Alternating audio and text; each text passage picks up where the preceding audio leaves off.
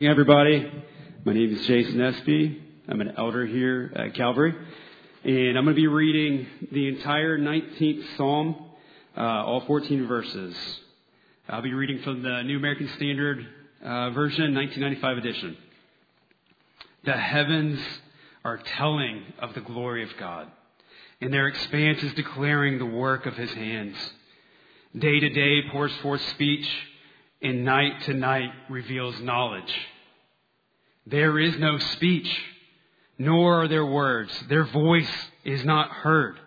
Their line has gone out through the entire earth, and their utterances to the end of the world. In them, he has placed a tent for the sun, which is as a bridegroom coming out of his chamber. It rejoices as a strong man's run his course.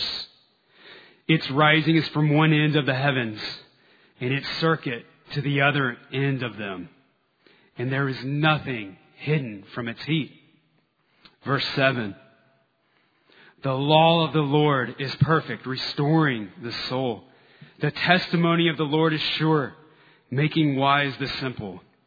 The precepts of the Lord are right, rejoicing the heart. The commandment of the Lord is pure, enlightening the eyes. The fear of the Lord is clean, enduring forever. The judgments of the Lord are true. They are righteous altogether. They are more desirable than gold. Yes, than much fine gold. Sweeter also than honey and the drippings of the honeycomb. Moreover, by them your servant is warned. In keeping them there is great reward. Who can discern his errors? Acquit me of hidden faults. Also keep back your servant from presumptuous sins. Let them not rule over me. Then I will be blameless, and I shall be acquitted of great transgression.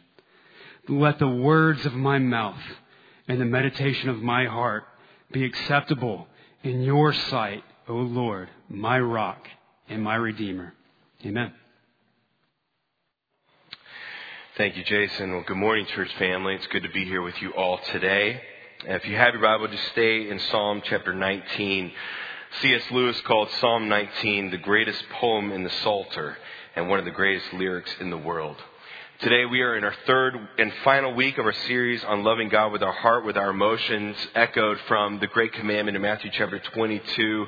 And every year what I hope to do is in between some of the books that we are unpacking together. As you know, that's kind of our DNA. We just walk verse by verse through different books of the Bible. But in between them, what I hope is we have at least three different sermon series each year that we would love the Lord our God with our mind, our knowledge, would love the Lord God with our soul, our actions, and then with our heart, our emotions. And that's what we're doing today in the last few weeks.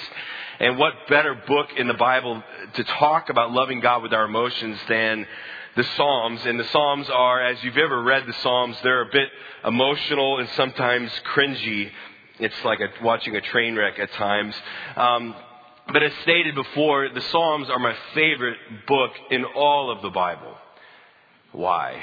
Because it reminds Byron not to be a spiritual robot. That there is a God in the universe that wants to know me, that wants me to come before him with my concerns, my prayers, and my thoughts, and all of my mess. Athanasius, the early church father, said of the Psalms become like a mirror to the person singing them, so that he might perceive himself in the emotions of his soul. Psalm 19 really answers the question, how can we know God?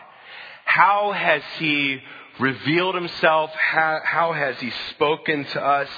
Because if God truly has desired or truly has designed us to have a relationship with him, then it would make sense that the God of the universe actually communicated with us and made himself known to us. So then how can we have a relationship with him? How can we know him? Which begs the question, I would like you to answer this question if you are brave enough to this morning. But what are some ways that we build a relationship with people? What are some ways that we build a relationship or get to know somebody? Spend time with them. Very good. What are some other ways we get to know people? Communication. Good. What else? Ask questions, good. What else? Yeah, vulnerability, good. What else? What's that? Yeah. What else? If you think about, y'all nailed it. I nailed it. Okay. So if you think about any type of relationship, it takes two things in order to build a relationship. It takes time and it takes communication. In order to really be vulnerable, in order to trust somebody, in order to really know someone, it requires that we spend time with them and we communicate with them. That God really is no different. That knowing God requires time and requires communication. But to think God is relational is a bit of a paradox. Because we can't smell, taste, or see God, so how do we build a relationship with Him? If you, for instance, if you went to dinner with God, okay, and you pretended that He was across the table from you, and you spoke to Him like you would a normal human being, what would everybody around you think? They would think that you've lost your mind. So how do we spend time with God? How has God revealed Himself and communicated to His people that He wants to know? And that's what we see in Psalm chapter 19. So if you have your scripture, open it with me. Psalm chapter 19 describes how God has communicated and how God has spoken. Stanley Toussaint says this: if God has spoken, there's nothing more important than to hear what He has said. If God has spoken, there's nothing more important than to hear what He has said. When we think about how God has spoken, we think mainly in the two ways that are described in Psalm 19. But there's actually more ways that God has spoken to us than just in nature and in His Word. For instance, you can see God speak in history. You soon learn that God is a moral God. No country, no nation long exists if it blatantly disobeys God's principles. God has revealed Himself in the past by dreams and visions. God reveals Himself in times past and still today by miracles. God breaks into the long continuum of time, space, and matter to perform miracles. Supremely, God has revealed Himself by the Lord Jesus, as it says in the beginning of the book of Hebrews. God, after He spoke long ago to the fathers and the prophets in many portions, in many ways, in these last days, He has spoken to us in His Son, whom He appointed heir of all things. But there are two other ways that God has spoken. One is called general revelation, and one is called special revelation. General revelation is that God speaks to us through nature, through the skies, that we'll see in verses 1 through 6. Number two, that God communicates to us through His special revelation or in His scriptures. And that's what people see in Psalm chapter 19. People see that Psalm 19 breaks down into just two main sections, verses 1 through 6, and then 7 through basically 11. But what we actually see in these 14 verses is that the last part is actually part 3. Just like any sermon has three parts, Psalm 19 has it as well. What we see in verses 12 through 14 is the psalmist's reaction, the change that takes place in his life from hearing from the Lord. Notice how God reveals Himself in the skies. How can we know God? How can we love Him with our heart and our emotions? Notice what it says in verse 1. The heavens are telling of the glory of God. And notice the word God. That Hebrew word is El. It is the generic name for God in a sense. And their expanse is declaring the work of His hands. How can we know God? God communicates Himself to us. We have a relationship, first off, by recognizing God through the skies, through the heavens. The heavens are telling of the glory of God, and the expanse is declaring the work of His hands. Okay, let's pause for just a moment. You all are a bunch of really smart people because you have to be smart if you live in this town. It's just genetics or something. What do the skies, what do the universe, what do the heavens tell you about God?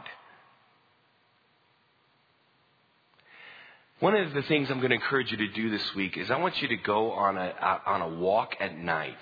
And I want you to just answer the question, what do the skies, what do the heavens, what do the stars tell me about God? Well, first off, what? Number one, that God exists, correct? So the heavens are telling of the glory of God and their expanses declaring the work of his hands. Number one, the skies reveal his existence and glory.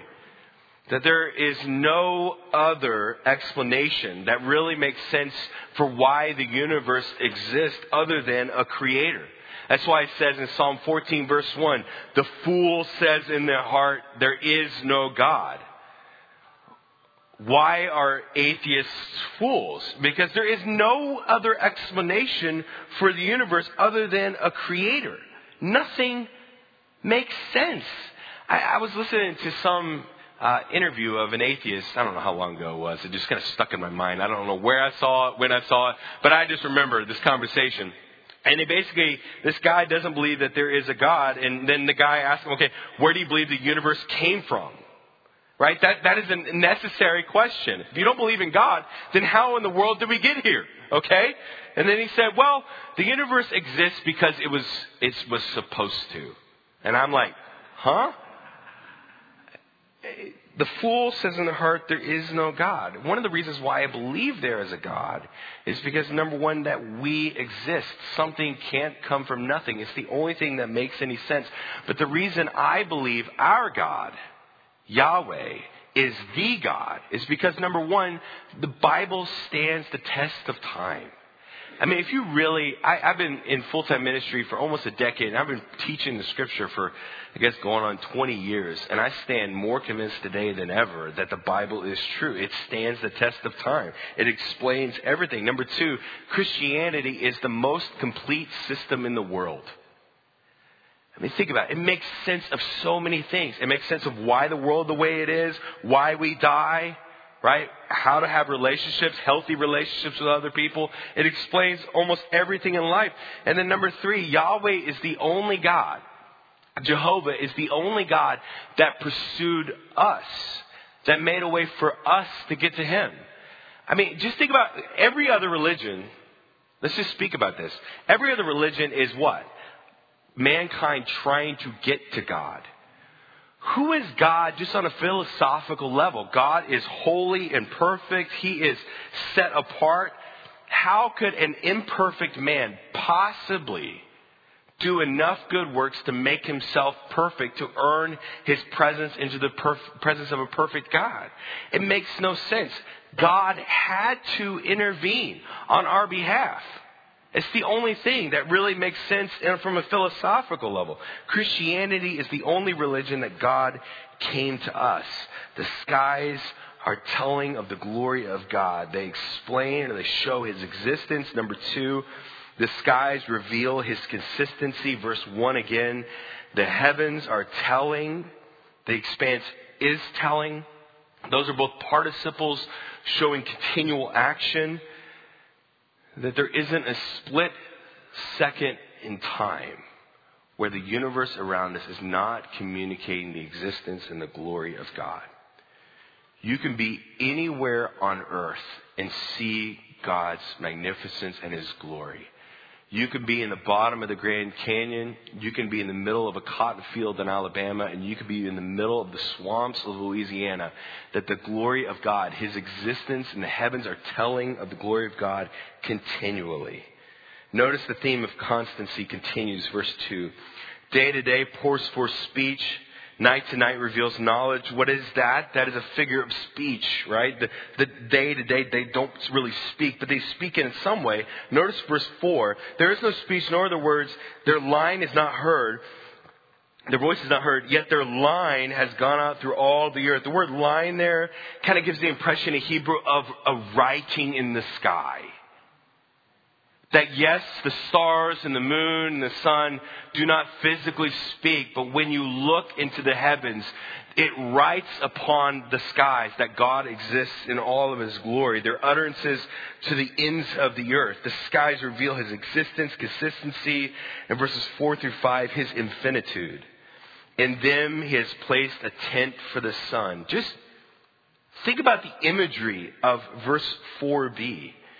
That the universe is so large, that God is so large, that in the skies it would place a tent for the sun, which is as the bridegroom coming out of his chamber. The skies are so large that they act as a tent for the sun. In the Hebrew culture, the bridegroom, the groom himself, is the star of the show. Just like the sun is the star of our solar system in a lot of ways, in a Hebrew marriage, in a wedding ceremony, the groom is the star of the show. And I'm glad the bride is well-deserved in our culture, okay? It would be weird if everybody cared what I looked like, okay? Just strange, okay? It's just so bizarre to me. But here, it's what he's saying. It's a bridegroom coming out of his chamber. The star of our solar system, right, comes out in the sun, in the skies, and everything around us. Magnify, testify to God's existence and his glory. The sun rejoices as a strong man to run his course. It's rising as from one end of the heavens. What is it talking about? It's talking about the path of the sun during the day. And its circuit is to the other end of them, and there's nothing hidden from his heat. How do we know God? Number one, we know him through the skies.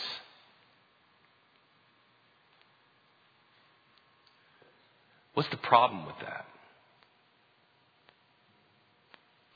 If God only revealed himself through the skies, then at best people could be deists or maybe theists. We could see that God exists, that he is some clockmaker in the distance without special revelation. We could understand that God exists, but he would just be distant. And if you notice in your text, if you look at your text, verses 1 through 6, I believe only uses God, the name God, one time, and it is generic. That David realizes that the skies themselves, yes, they testify to the existence of God, but you can really only understand that God exists through that, that he's infinite, that he's consistent, but you can't really know him on a personal level just by the skies and the stars around you. Because notice the change in vocabulary. If you have your text, verses 1 through 6 uses God, is the Hebrew word El, and then verses 7a uses what? All caps Lord, right? So he's saying verses 7 through 10, this is how I can know the true God. The one that has created me, the covenant-keeping God. Verse 7, the law of the Lord is perfect. The Hebrew word, it means blameless or spotless. The law of the Lord, the law of Yahweh, the covenant-keeping God. I am who I am. The greatest of all gods is perfect, restoring the soul. If you have your notes, God's word replenishes.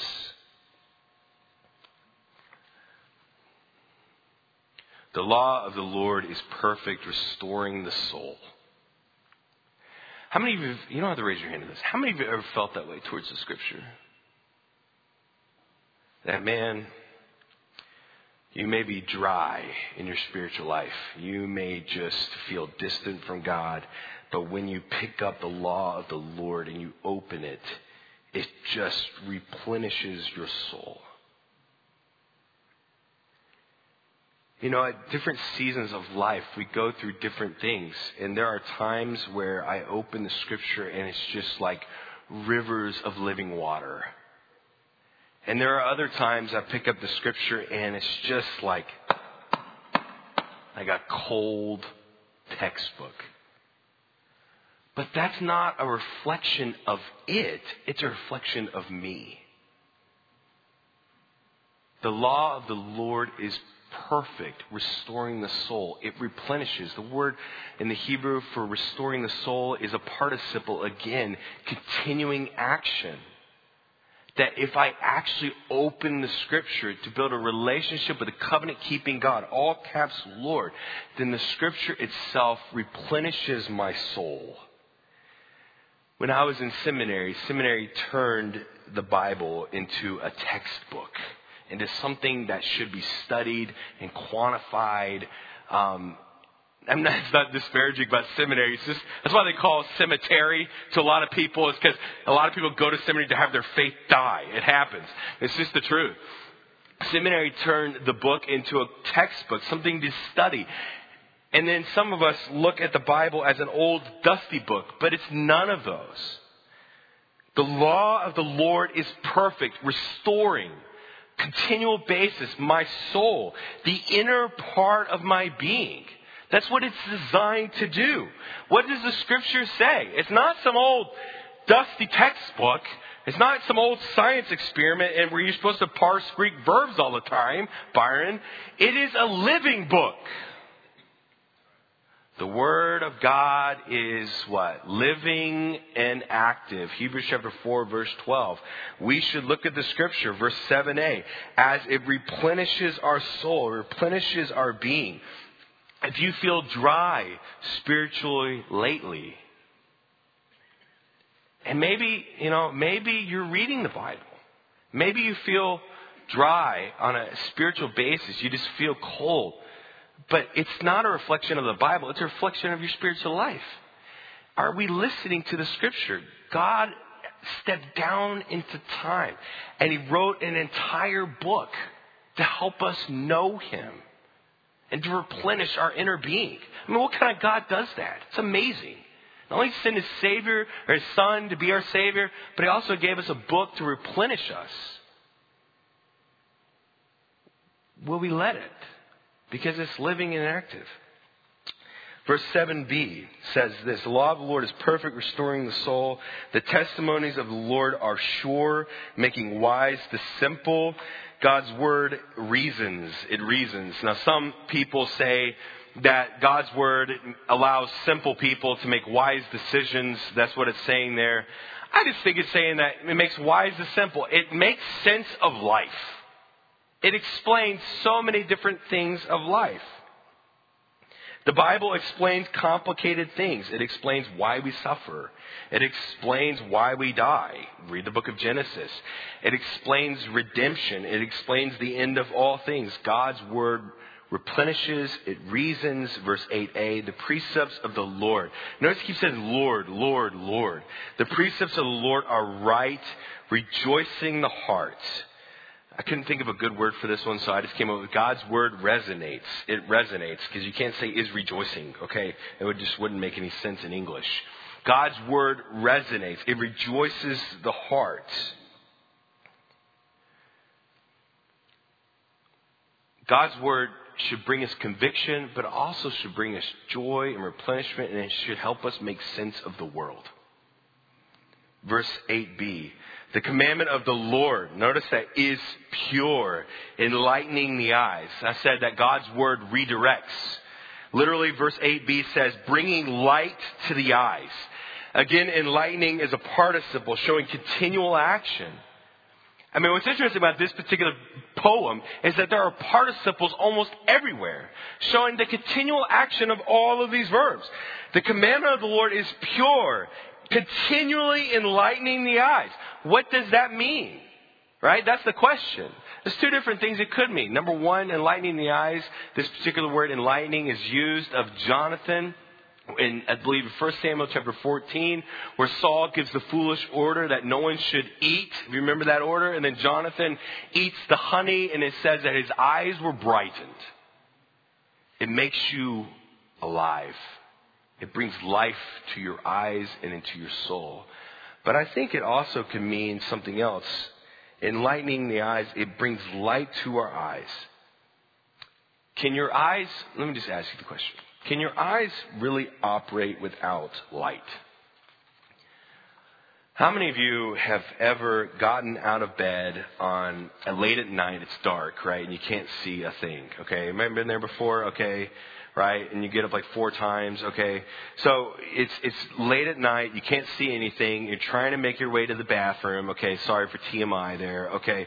And you smash your toe. Anybody else have that? Okay.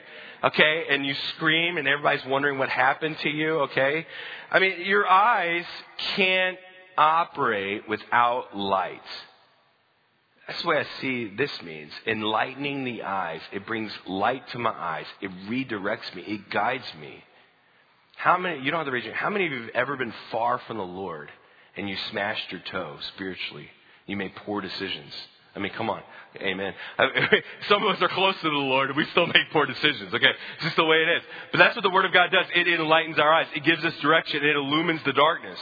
It helps us guide our steps. Verse 9a, the fear of the Lord. The word fear is another word for the scripture. The fear of the Lord is clean, enduring forever. God's word remains. Verse 9.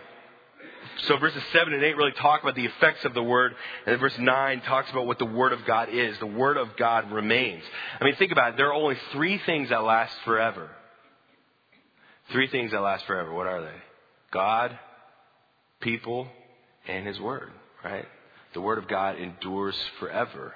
The word of God remains. Verse 9b, the judgments of the Lord are true. They're righteous altogether. God's word is righteous. It is pure, it is without error, it is inspired of God. What's interesting about this psalm is it almost becomes, in a weird kind of way, a lab experiment. That David is looking at the heavens. He's looking at the whole scripture and telling you what it does for you. It redirects. It resonates. It does all these things. And then he talks personally. Let me just ask you the question. When you enter the scripture, when you read it for yourself, what should happen? When you read the scripture for your own spiritual life, what should happen? Verse 10. They are more desirable than gold, yes, than fine gold, sweeter also than the honey and the drippings of the honeycomb. Verse 11. Moreover, by them your servant is warned, in keeping them there is great reward. Who can discern his errors? Acquit me of hidden faults. Also keep back your servant from presumptuous sin. Let them not rule over me. Then I will be blameless, and I shall be acquitted of great transgressions.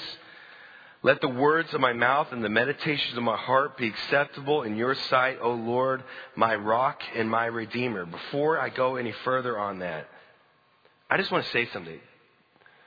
The sovereign God of the universe has spoken in his word, and he wants us to enjoy it. And he has spoken. The question is not, how has God spoken to me? The question to me is, will I listen? Right? I mean, the first thing to go, okay, I'm going to pick on all the married men in the room, okay, in just a second. The first thing to go in a healthy marriage is what? Communication, right? Married ladies in the room, have you ever been speaking to your husband? Okay? And you get done with this huge long paragraph, and then at the end of that, she says, what? Did you hear a word I just said? Okay? That's on you, men. Pay attention, right? It is listening that God has communicated to us through his word, through the Spirit of God that dwells inside of us. But the question is not, has God communicated? The question is what? That are we going to listen? Are we going to hear what he has to say? And if I hear what he has to say, the word of God is going to replenish me. It's going to redirect me. It's going to resonate with me. It's going to create joy. If God has spoken, there's nothing more important than to hear what he has said. But there is something more important. What is more important than hearing what God has said? What is more important is how we hear, how we listen. What is the telltale sign of when you open the scripture that you're actually reading it? Verse 11. I'm going to read it again. Forgive me for... Moreover, by them your servant is warned, and keeping them there is great reward. Who could discern his errors? Acquit me of hidden faults. Also keep back your servant from presumptuous sin. Notice this next line. Let them not rule over me. Then I will be blameless, and I shall be acquitted of great transgression. Let the words of my mouth and the meditations of my heart be acceptable in your sight, O Lord, my rock and my redeemer. Spiritual restoration and transformation happen when we receive God's communication. That's what I see the point of Psalm 19. Spiritual restoration, verses 7 through 10, and spiritual transformation happen when I receive God's communication. When I realize that he exists, that he is infinite, that he's consistent, that he loves me, that he's the covenant-keeping God, that he is Yahweh, that he is the greatest of all gods, I am who I am, and that he has spoken in his word, and his word should change my life forever. The scripture transforms us, and it transforms our view of sin. Moreover, by them your servant is warned. In keeping them there is great reward. When one sees the revelation of God, without question, the first thing he sees is his own sinfulness. Let me say that again. When one sees the revelation of God, without question, the first thing he sees is his own sins. Is that true? Job, Isaiah, Peter, when they all saw the revelation of God, what's the first thing they did? They became very aware of their own mistakes. Notice verse 11. Moreover, by them your servant is warned, and keeping them there is great reward. Notice verse 12 again. Let's turn the page in my text here. Who can discern his errors? Acquit me of my hidden faults. What is he saying? So he's looking at the scripture in verses 7 through 10, and he's realizing that by them his servant is warned. Verse 12, who can discern his errors? Acquit me of hidden sins, hidden faults. The scripture makes us aware of the things that we don't even realize are sin. You know, I mean, if you think about it, I guess there may be more than this, and we can have a theological debate after church today if you want to. It's cool. But there's really two types of sins, right? The sins I'm aware of and the sins I'm not aware of. Okay, right? I mean, am I the only one that, is that true? Can you go there? The sins that I'm aware of and the sins I'm not aware of. We all make mistakes. Amen? Go talk to a friend or your wife. If you don't believe you make mistakes, they'll tell you all of it. Okay. So it's just the way we are. Acquit me of my hidden faults. There are things in our life that we make mistakes and we don't even realize it. And the scripture makes us aware of them. Can I just speak to all the people in the room? Okay. A lot of the wedges that we have and our relationship with the Lord, and a lot of the wedges we have in our relationships with other beings are placed there because of the sin we do not see. The way you talk to somebody, the way you treat somebody, the way you neglect this, the way you do this. Sometimes, guys, we become so comfortable with our mistakes that we fail to even see them anymore. Am I the only one? Am I everybody agree with me on that one? Acquit me of my hidden faults, verse 13, but also hold me back from presumptuous sin. Also keep back your servant from presumptuous sin. Verse 12 talks about the hidden sins that we do not see, that we don't even notice. And then number 2, it talks about presumptuous sins, the sins that I choose to do. These are the ones we don't talk about. These are the ones that we do privately in our mind or in the closets of our personal life. Keep back your servant from presumptuous sins. These are the sins that you choose to do. And then notice this next phrase. Anybody else relate to this part? Let them not, what? Say that word with me. Rule over me. Anybody else notice that? How if when we let a sin in, we have a momentary lapse of judgment. And then the enemy goes, thank you very much. Now I'm going to set up camp, and now I'm going to drive in wedges in your relationship with the Lord and in your relationship with your people in your life. Keep back your servant from presumptuous sins. He's saying, Lord, just allow me not to make knowing mistakes. Allow me not to choose to disobey you. The word rule here, I looked it up, and my Hebrew was rusty, but I got better at this one, I guess. The word rule in verse 13 is the same word for desire or rule in Genesis 4:7. What does that say? God is speaking to Cain. And he says, behold, Cain, sin is crouching at your door, and its desire is to rule you.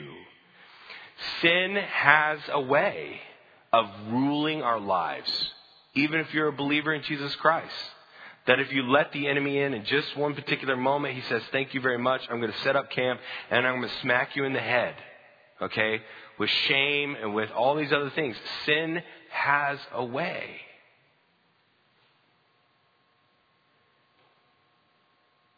The scripture makes us aware. Listen, friends.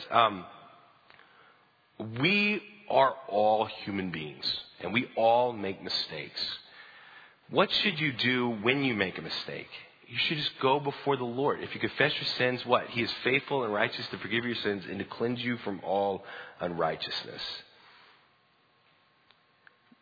God has spoken in his word and allows you to know him, and his word makes you aware of what hinders you from knowing him further. How can you tell if you're hearing from God?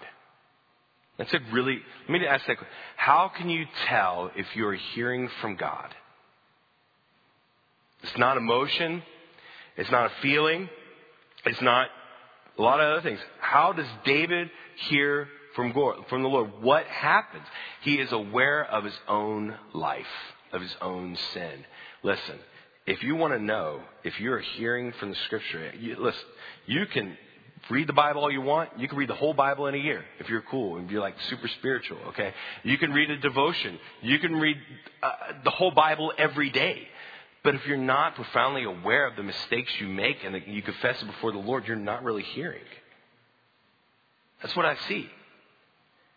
If you are blind to your sin, then you are the man in James chapter 1. If you struggle with forgiveness, then you are Esau who hates Jacob. If you're allowing sin to set up camp, then you are David walking on his house when he sees Bathsheba. If you are trying to control everything and everyone around you, then you are Saul as the demon torments him. If you are impulsive, making rash decisions, then you are Peter. Also keep back your servant from presumptuous sins. Let them not rule over me, and then I will be blameless, and I shall be acquitted of great transgressions. So if you notice, verse 13 is kind of the negative, and then you have the positive. So how do you know if you know God? Number one, you have an awareness of your sin. But then also, how do you know if you know God, you have a relationship with him, is you desire to reflect him. Verse 14, let the words of my mouth. So what is that? What comes out of me and the meditations of my heart, what is in me, be acceptable in your sight, O Lord, my rock and my redeemer. One who knows Christ is one who is like Christ.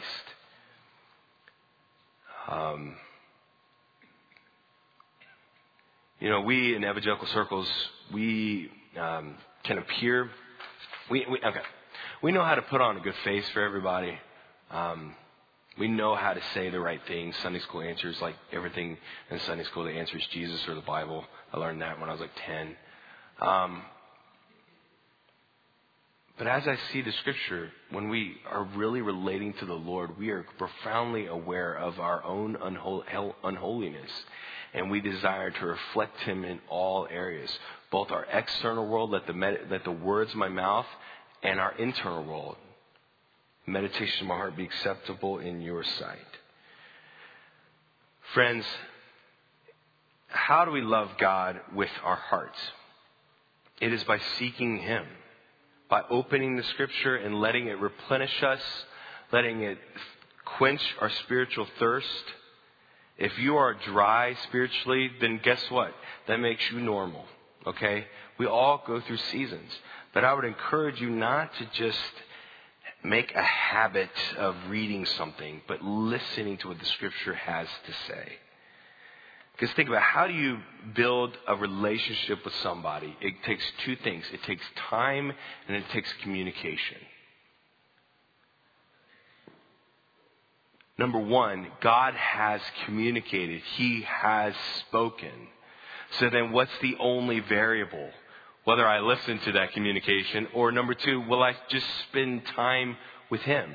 Will I walk with him?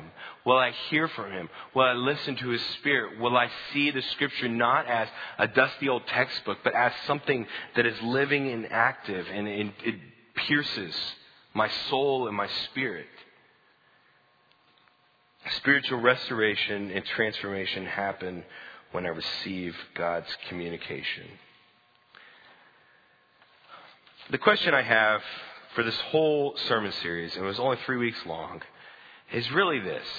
How is your walk with God? How is your walk with God?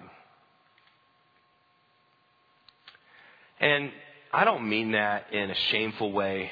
I'm not here to clobber anybody. If you want to clobber somebody, then this, I mean, I got plenty of problems myself. But how is your spiritual life? How's your walk with God? You know, I feel like today as I was preparing this, I felt like a doctor, okay, who sent off for some blood work, okay? And today I'm asking, how is your spiritual blood work? How is your soul? And the test of your health, your spiritual health, is not how much time you spend in the scripture. It's not the devotion you use. The test is not what church you go to or spending time in this or that. The test, if you're listening and growing in the Lord, is two things. Am I aware and repentant of my sin? And do I desire to reflect him in all things? That's it. And that's the way I see it. I'm called like I see it. This is a spiritual test. This is blood work, okay? That's it. That is the sign of spiritual health. Am I aware of my sin and my mistakes? And do I repent from it? And do I say like him in verse 13, keep me back from presumptuous sins? And am I just desiring to surrender to him? And not all the words that come out of my mouth, all the actions and all the thoughts in my mind, do they desire to reflect his glory and magnificence? And I'm becoming Christ-like. That's it. I mean, that is the spiritual test of our health. God has communicated. Spiritual restoration and transformation happen when I receive God's communication. Allow me to close with a story. When I was 17 years old, my family decided to go to Yosemite National Park. Now, how many of you have ever been to Yosemite National Park? Okay, then you have been blessed. Okay. And if you haven't gone to Yosemite National Park, please go. It is pretty awesome. Okay, just saying.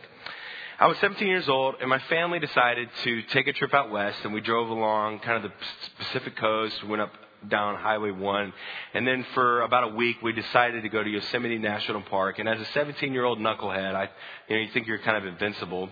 And my twin sister and I one day decided to hike to something that I was unaware of, to the top of something called Half Dome. Anybody ever heard of Half Dome before? Okay, it's like the most prominent feature, that and El Cap are the most prominent features in all of Yosemite. And to this point, as a 17-year-old, I had never probably walked more than 3 miles, okay? I was not one of those. And I decided to set out, and this thing was a 15-mile hike, a mile up in elevation and a mile back down. I really didn't know what I was getting into. So we set off, my twin sister and I set off on this 15-mile hike. And all I carry is like a 20-ounce bottle of water, okay? Big mistake. Okay, and then I think I had like one granola bar. Okay, knucklehead. And then to make it worse, what I thought would be a good idea, because I thought I would be bored the whole time, is to chew sunflower seeds and spit it out.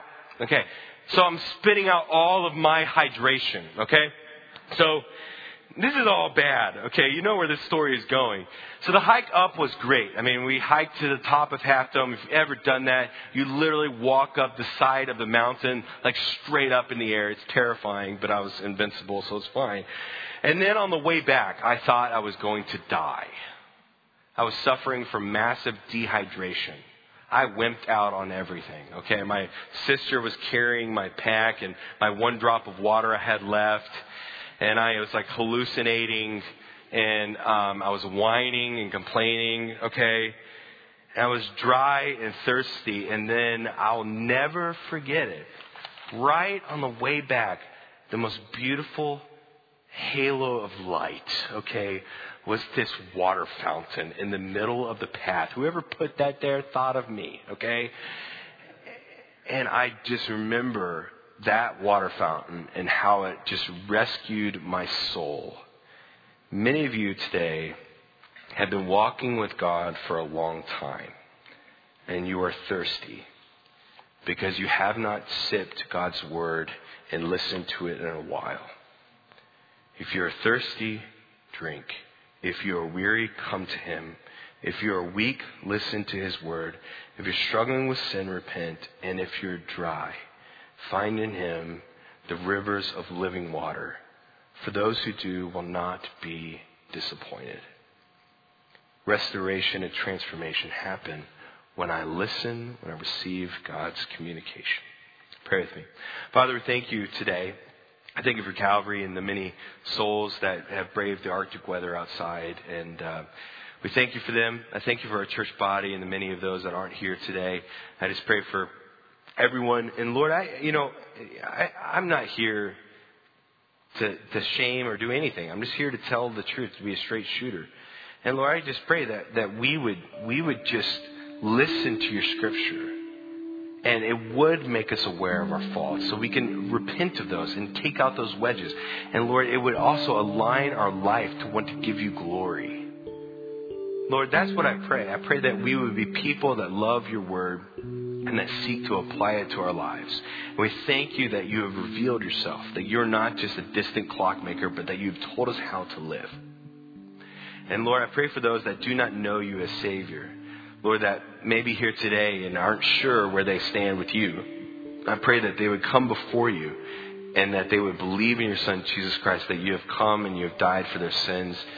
And Lord, that you would open their eyes, that they would trust in you as their Savior. Well, thank you for this church. I thank you for this past week in the missions conference. And I just give you glory and honor. In Jesus' name, amen.